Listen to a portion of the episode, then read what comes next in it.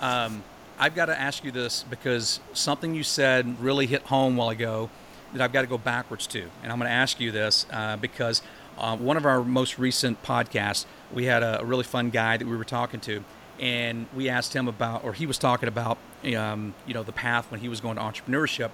And I can't remember the question, but it was along the lines of, you know, uh, we were, t- well, the discussion was about whether or not you work something where your financially keeps you your overhead covered and then you have a side gig. Until that side gig pays mm-hmm. enough to where it's equal or greater than your main thing and then you can flip to full time now you made the comment that you know you kind of did it that way. You had the w2 and then you you know you started building it. He made the comment and he said what he said something like clinically i would tell you that um, you know that that would be the right way to do it. So that way you're not financially hurting. But then he said on the flip side but me personally, I'm I'm the one that's going to say you got to go all in. If you're not all in, then you're never going to really build it big enough and fast enough. Now, this is just simply a difference of opinion because I have my right. own opinion, but it's not about my opinion right now. You made that comment, so do you, you know, hearing that one of your fellow veteran peers that he's an all-in guy, you went down the path of, okay, W two started this on the side and then started building that.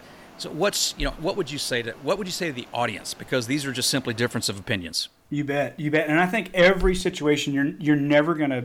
I don't think you can say this is the way to do it. And and I would say to anyone, every situation is different. Mine, my W two job, as I mentioned, I got day on day off schedule, or excuse me, week on week off schedule. So I got a whole week where I can work on that side hustle, and I'm still getting a paycheck from that. You know that W two um, I do a lot of times. I, I say to myself, "Boy, I wish I would just pull out of the W two and go in, you know, all in."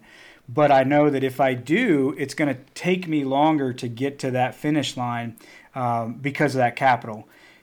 Going, you know, to your point with the bankers, when I stand in front of a bank and I ask for, "Hey, I'm I'm looking for another couple hundred thousand dollars for this or whatever," you know, here's this other property I want.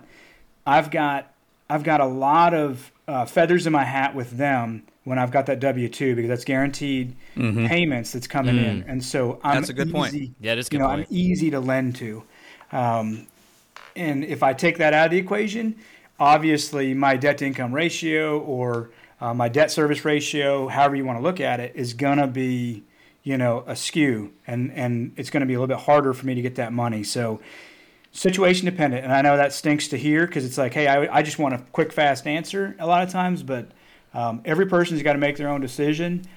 I, and I wrote this down as something to say to people that have a side hustle. I encourage people don't quit your main job too early.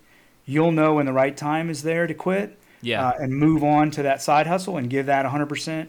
And you'll know it because everything will feel right. And it's, you know, you're going to figure it out. We're all, with that mindset for you know all of your veterans, your first responders, we are go go people. We are you know yes. never quit. We're going to finish it. We're going to figure it out. We're going to build yeah. a parachute on the way down. We're going to figure it out. Um, and so you can be a success whether you've got that W two or not. But sometimes having that W two, like in my in my case, that W two has helped for sure.